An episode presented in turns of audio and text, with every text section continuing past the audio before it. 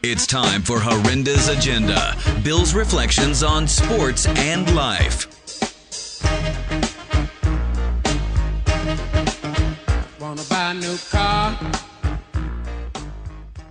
And joining us today, yet another personality from Hudson County and our neighborhood back in North Bergen, New Jersey. We've heard from Joey Coco Diaz, the actor slash comedian, Tommy Parker, the schoolyard legend with a game akin to Kyrie Irving, who Hubie Brown called the best finisher in the NBA, Parker the best finisher at 79th Street Courts, and now Al Iannazzone, the New York Knicks beat writer for Newsday. Al, welcome to such hallowed ground by Diaz and Parker as Horrenda's Agenda. What's up, Bill? I would have loved to have been on with with Tom. I haven't seen or I used to play with him all the time on 79th and then on the 82nd Street courts. Al, we will have to have that roundtable before the summer is over. Uh, I know you're busy. You're joining us now from Orlando uh, as the uh, NBA Summer League will soon commence. And Al, covering the New York Knicks, I think this is a good time to talk to you a day after the Phil Jackson, James Dolan New York Knicks divorce. What is the vibe in and around New York, uh, especially now that we've had a day for the dust to settle for folks who maybe haven't tuned into Sports Talk Radio or caught you yet online? Well, I think people in New York are happy. I mean, it, it, it's so weird how things happen. You know, when Phil got here, everybody believed that he would make a, a difference, make the difference that the Knicks needed. I mean, you're talking about you know one of the marquee teams in the league, um, and they've only won one playoff series since 2000, and and you know, Phil was going to come and, and change that and change the culture and bring that championship pedigree. You know, 11 rings, two more as a player. He came from the Knick organization. He believed in system basketball. Red Holzman was, you know, one of his favorite. I mean, it just seemed like it was a, a, a perfect marriage and a, a, a great way for him to end his basketball life, uh, bringing the Knicks back to prominence. And the exact opposite happened.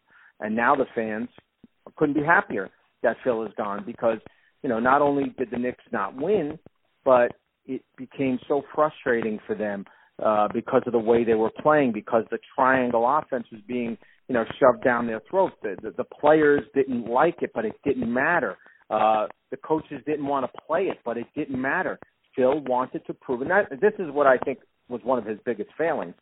He wanted to prove that he could win playing his way and it didn't work. It, it worked when you had Michael Jordan, Scottie Pippen, Shaquille O'Neal, and Kobe Bryant, but it was not going to work with uh, Jose Calderon, uh, Sam Dalembert, you know, uh, Robin Lopez, or guys like that. It's just not going to work. Now, Carmelo Anthony uh, didn't play as great as he could have, but still, it just wasn't a good fit. And now, time to move on. And you know what, Al? It really, looking back in retrospect, I couldn't agree with you more. With all of the history and lineage, like you mentioned, back to those terrific teams with the current color analysts Walt Clyde Frazier, Earl the Pearl Monroe, the Busher, the captain Willis Reed, etc. It just seemed like if if Phil Jackson could not instill the electricity back at Madison Square Garden, who could and who could have anticipated the you know, like you said, just the disconnect and the inability to get it done as an executive. I, I thought, you know, this is going to be great for New York. It's going to be also great for the league. Was it simply his stubbornness, as you've described it, that led ultimately to, to his demise and the Knicks to continue to to wallow here in non-playoff territory, and also, you know, let's face it, the, the ultimate uh, dysfunction, kind of like the Proud family, uh, so dysfunctional, you know, with, with the likes of the Sacramento Kings, although the Kings are trying to get uh, back on track. Yeah, no, uh, Bill, that's that's the way I view it. I mean, if you go back to uh, you know his first training camp with the Knicks, they went to um, West Point, and I remember talking to J.R. Smith and asking him, um, "Did you ever think about you know when you look at Phil and, and Kurt Rambis, who we brought in, and Derek Fisher was the head coach, excuse me, and Jim Cleamons was an assistant coach. How many rings that they've won? And, and he said to me, "It's funny. We were sitting at dinner one night, me and Melo, in the mess hall at West Point, and they were those guys were sitting together, and he said that they were having a conversation just about that. They were trying to figure out how many rings they had together, and he thought that it would help his career. And Carmelo thought the same thing that they would, you know, he coached Kobe, he coached Michael. Uh, he was a guy who these were, you know, Carmelo's friends and idols that he thought he he would learn from him. And it just went south so quickly. I mean, J.R. Smith was gone right away. Iman Shumpert, you know, Amar'e, uh, there was a buyout. And let's remember something, Bill. When he took over this team, they had won 54 games the year before. Uh, they hired him in March. They won 37 games that year and just missed the playoffs by one game. Now, he didn't have any impact on anything because Mike Woodson was coaching the team and it was past the trade deadline. But they missed the playoffs by one game, and there were a lot of injuries during the early part of the season. Now, the season ends. He fires Mike Woodson. He brings in all his people, which, you know, is going to happen. He changes the culture, so to speak. He changes how they play. They win 17 games the next year. Then they win 32. Then they win 31. They never reached that 37 win or the 54 win from the year before. They won more than 50, 50 games or more each season. He was the the president of the team. So yeah, it, it was just an abject failure um, that you really could not have predicted. I mean, you always hear about, and I, and I always bring up Pat Riley. Pat Riley made that transition from coach to executive, you know, almost seamlessly.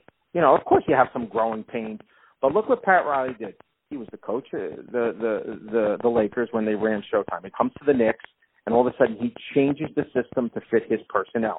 Then he goes to the Heat, and he has a different system. Then he becomes an executive, and he, Phil never changed. He never. What what what is uh what does um Billy Beane say in, in, in that movie? Adapt or die, right? There you go. He, yeah. He never adapted. He everything was still going to be. This is how we do it. And, and I think again that was his biggest failure. I think number two is now you know we're both basketball fans. We know he was a great coach, and and and what did you admire about him as a coach? Well, he had a lot of strong personalities, and they uh they meshed pretty well. I mean, he dealt with the Rodmans, he dealt with the feuds with Shaq and Kobe, he dealt with Michael, he dealt with Scottie and Kukoc. You know, it wasn't seamless, but he dealt with all that. And one thing you could say, when everybody always said, "Well, he just rolls the ball on the floor," no, Phil got them all to buy in. Number one, and number two, he was a good. Uh, he managed personalities well, and he managed people well. But that didn't happen here. He did not manage people well. He did not manage personalities well. He he clashed with Derek Fisher, as we found out. He clashed with Carmelo Anthony. The way this season ended with Porzingis, he clashed with him. So the things that you know you expected him to excel at, he didn't. And, and Al, did he ever come close to coaching the team? I know obviously there are health scenarios uh, that may be prohibitive uh, from that standpoint. We talked, uh, we heard rumors that maybe he would coach at home. Was that ever close to happening? No, I don't. I don't think it was. I don't think it was ever close because you know the funny thing now is we say this uh, Phil didn't want to hurt his legacy. I mean, 11 time champion, you know, gets to the finals 13, 14 times, wins basically 50 to 60 games every single season. He had never put together a team that was going to win 50 games. So I don't think he wanted that on his resume, but instead he's got this on his resume 80, 166, three years as a president, and uh, you know, I don't think he gets another job in the NBA. I think there were a lot of mistakes made through through, through the course of everything. I think that he should have been a consultant. I think that's what he wanted. But uh, you know, Jim Jim Dolan wanted him to be the president. I mean, Jim wanted him to be the coach, but Phil wasn't going to coach the team. Plus, he's not healthy. I mean, if you if you've ever seen him, you know, he's had sure. his health issues. He doesn't walk well. He has basically said his health doesn't allow him to do it. That's why there was that talk of him doing home and away he was going to do that with the Lakers, if you remember, and that's when you know they were a good team. I never thought it was close to happening because he just didn't have the type of players that you know he could coach or that would at least you know keep his winning percentage where it was. Sure, sure. If you're just joining us, you're listening to Horrenda's Agenda. Our guest today, Al Iannazzone from Newsday. He's a beat writer for the New York Knicks. You can follow him on Twitter. You probably already are, so I apologize for the redundancy.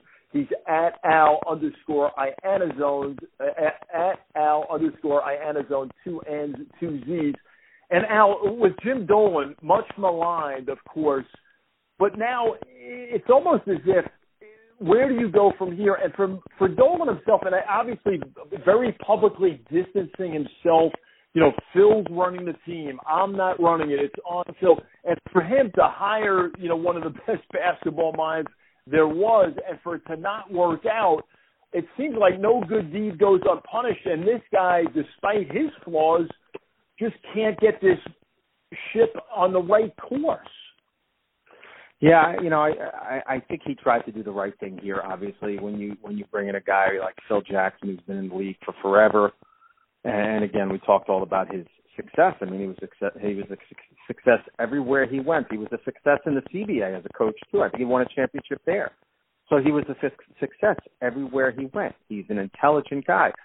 Uh, it just didn't work. So you know, now where do you go? You go back to the beginning and and and, and you start interviewing people. I mean, right now Steve Mills is is running the team because as we know, it's uh, free agency time. We're you know 36 hours or so away from the start of free agency, and the Knicks have to put together a roster. They have to make decisions regarding Carmelo Anthony, whether they're going to keep him, if they can find a deal for him um, that he would accept because he has a no trade clause. So you know they've hired um, Tim Tim Leiweke from uh, he used to oversee sure, yeah. um, the MLSE, the Maple Leafs Sports and Entertainment, so the Raptors and Toronto Maple Leafs, and he was the guy who brought Masai Ujiri into Toronto. So of course that's a name you have to watch, but and, and he's a he's a excellent executive. He helped you know build playoff teams in in Denver and obviously in Toronto. Uh, but my concern, if I'm the Knicks, you got to give up draft picks because this guy's under contract. Another name you've heard mentioned probably is Sam Presti, you know, an outstanding general manager, president with uh, with the Oklahoma City Thunder, who comes from the Spurs tree. So you you have to like him, and he knows how to build a pro. He's under contract. Do you give up draft picks? You know, that's the that's been the thing with the Knicks. They've always given up draft picks to get the next big score. And, you know, who knows if they've missed out on franchise type players because of that. So I, I don't know. I don't know if you go after guys who are free agents like David Griffin. You know, he's free right now. The Cavaliers didn't re-sign him, didn't give him an extension. So do you go after him? It won't cost you anything, or do you try to find um someone else who you know like unearth uh the next big thing? I mean, who who who knows? Who knows what the right answer is? But Bill, we know this. You know, you're from the area and you, you follow the NBA. The Knicks always go for the big name.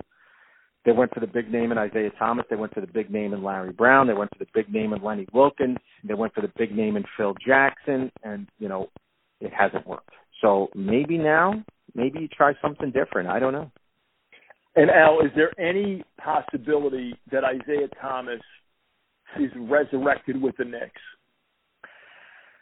You know, that's a great question, and that's something I've always been told to watch for because he works right down the hall.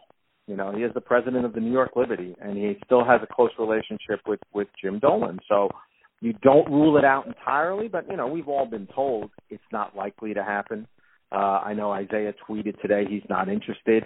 Uh, he likes the job he does, but you know, now we know he's going to. Now you know he's going to. yeah, I know. I know. When you see that, it, it it definitely makes you laugh.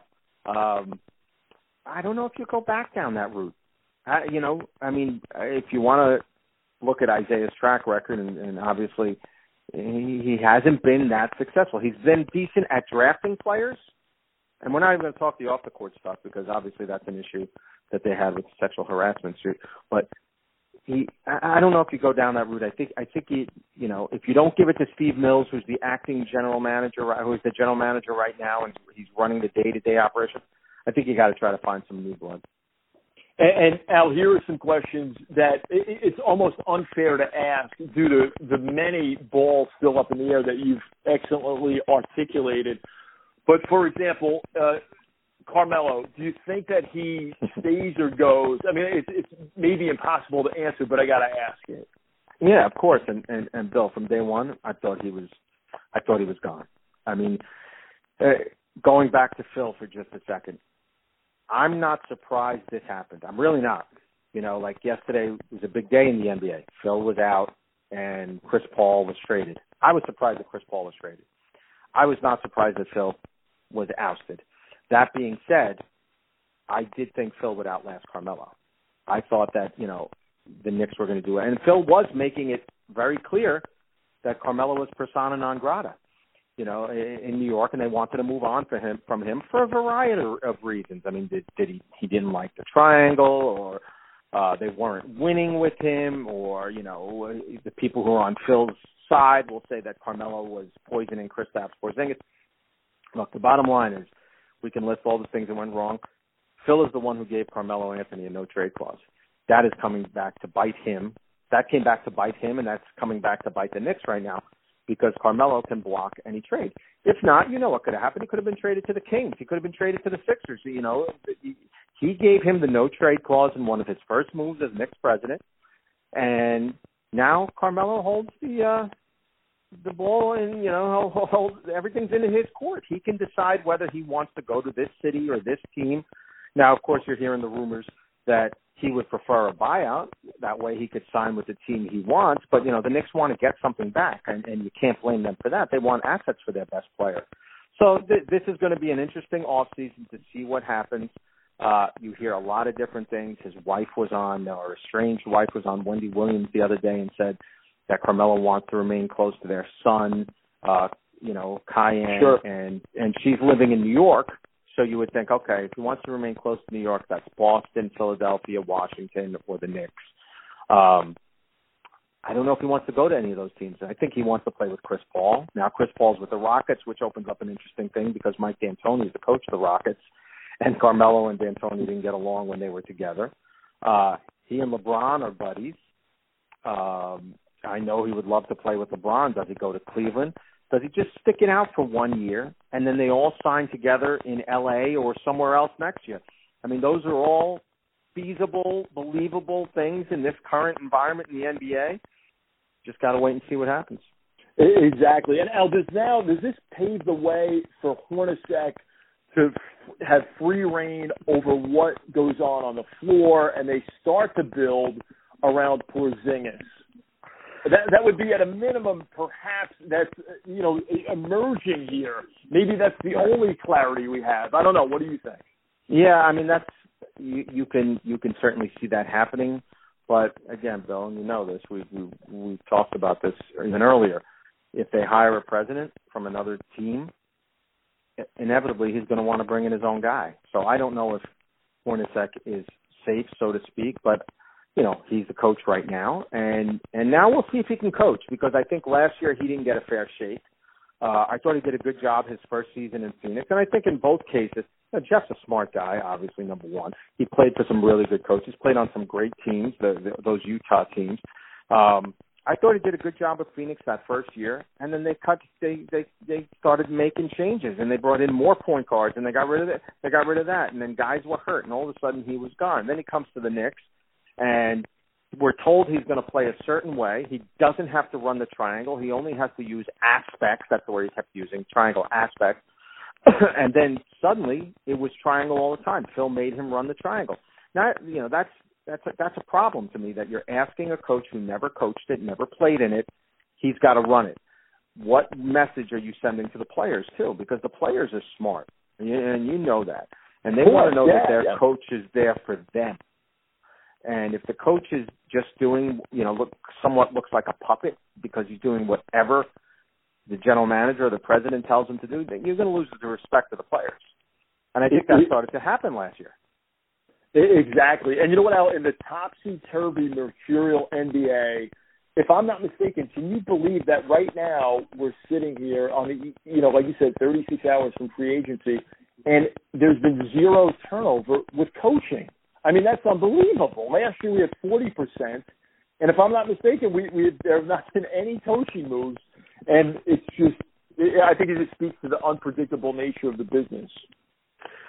Well, yeah, I mean, the, the league is is different. It's just different now, and you never know what to expect. And I'm not surprised. For the most part, I'm not surprised by anything. You know, uh, Chris Paul surprised me yesterday, but nothing would surprise me. You know, if if if a coach is fired, if somebody leaves, if somebody moves on, it it it, it doesn't it doesn't surprise me. But I do want to see. Like we just came from summer league practice, and and and I know this is going to drive Knicks fans crazy, but you know, we're watching from a distance and you're seeing there's three people on one side of the floor, two people on the other. Well, that looks like a triangle, you know. um, they, right. But then, right. you know, Jeff is going to do that. He's going to, you know, and and he keeps saying if you watch Golden State, if you watch San Antonio, there are, uh, you know, sets where there's going to be three guys on one side of the floor. That's the way it works. That is a triangle thing. Golden State runs some triangle aspects. Again, I'm going to use that word. But I do think here is an opportunity for him. And what he said today that I liked, and if I'm a Knick fan, you like it, that the Knicks are going to look for players now who can play and not necessarily who fit the system. Whereas last year, the season before, they're looking for guys who fit the system. I go back to the adapt or die. You have to be able to play to your personnel. You can't say, this is what we're running. I want guys who fit this. It just doesn't work. Exactly, Alex. The space and pace scenario, and you're right. You're always going to have wrinkles of the triangle. The pro set is embedded in that. You know, you're going to, you know, at some point have some post touches. You need to improve your passing angle from the wing, dribbling hard to the baseline. I mean, those are all basics of the game that will always be there. But you're right to accentuate that and have that as a almost singular focus in this day and age is just an anachronism.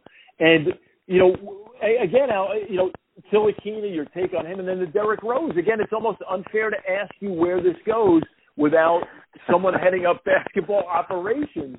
Uh, but a- any thoughts you, you would like to share on that? I'd be remiss not to ask you about those players. Yeah, well, Ntilikina, uh, you know, obviously they picked this kid. He's an 18 year old kid. Nobody knows what he can do.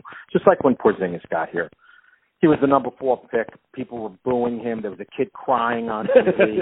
you know, and, and all of a sudden he's he's the franchise player going forward. Uh, who knows what to say about this kid Ntilikina? But he was picked because Phil thought he would fit the system.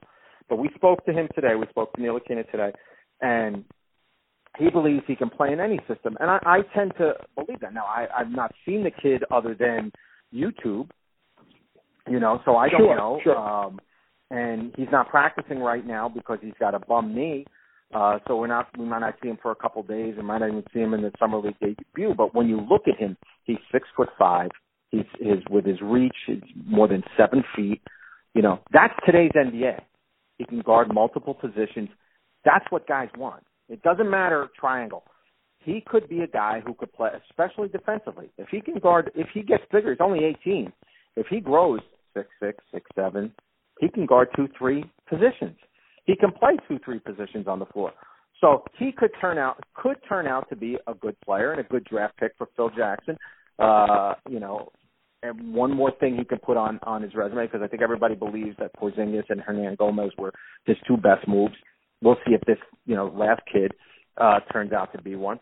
But again, he's 18. You got to let him grow. So going back to what you asked earlier with Derrick Rose, you need a you need a veteran in here. There's no doubt. You look at the Knicks roster; they have Courtney Lee in the backcourt. Um, I'm probably forgetting other guards. That might be their only guard. I mean, they have more bigs than than, than smalls. right. Well, Rand, Randle, Randle, kid, uh, the kid out of Stanford, of course. Right, but he's you know, he's a non-guaranteed guy. right, right. You Sure. know, they, they have sure. a lot of guys who are non-guaranteed. They have eight guys under contract, and the ones off the top of my head, bigs. You know, Noah, Hernangomez, Porzingis, Kyle O'Quinn. They're all bigs. Right, Um, right. So they they they need they need a point guard. Um, is it Derrick Rose? It might be. I mean, they might be able to get him for less because you know there's always going to be concern about his health. You know that. You know, and Right, last season yeah. ended with him needing knee surgery. But you know, I will say this, and I kind of mentioned it in my story for tomorrow. If they're going to play, be playing more pick and roll, I thought Derrick Rose was a terrible acquisition last year from the standpoint of they're running the triangle. He's a pick and roll point guard, right? Right. But now if they're yeah. running more pick and roll, he might fit better. You Right. know? The whole league is pick and roll. Alex. Right. I mean, So, he, so he might yeah. now he might fit what the Knicks are doing. But again, you have to put feelers out there. You got to see what else is out there. You know, Ricky Rubio's name has come up a million times with the Knicks. Um, George Hill. Uh, I don't know if he would want to leave you know Utah or, or or not go to a winning environment. We're talking about a guy who's played on good teams basically his whole career, drafted by San Antonio. Does he want to go to a rebuilding situation? Jeff Teague. I mean, the Knicks love Jrue Holiday. Uh, I don't think they can afford him. They don't have that much money, but they are going to have to do something because you need a veteran point guard. Uh, uh, another guy, you know, that they want to bring back is Ron Baker. Uh, he did a decent job last year, and he could be a young find, but you need more than that because somebody's got to mentor this kid. Al, this has been absolutely terrific. You follow him on Twitter. It's at Al underscore Iannazzone with two N's, two Z's. You read him at Newsday. Al, we'll have to continue this dialogue with or without Tommy Parker in a roundtable because as the summer goes on, these questions will slowly uh, be answered. The Knicks story will coalesce. And uh, I, I can't thank you enough for taking some time and joining us today, particularly with your busy schedule in Orlando with the eve of free agency and summer league just about upon us. Billy, anytime, and you know, let's catch up in a month because in a month we we might have the answers to all these questions: where Carmelo goes, who's the president, who's the coach, all that stuff. But the Knicks, no matter what, there's always something going on there. That's for sure. Never a dull moment. Thanks so much, Al. Thanks, Bill. Take care. You can follow Bill on Twitter at Bill Horrenda and catch him daily on the KFBK Morning News. Cold blooded, cold blooded, I'm telling you the truth. Let me stop here at this gas station.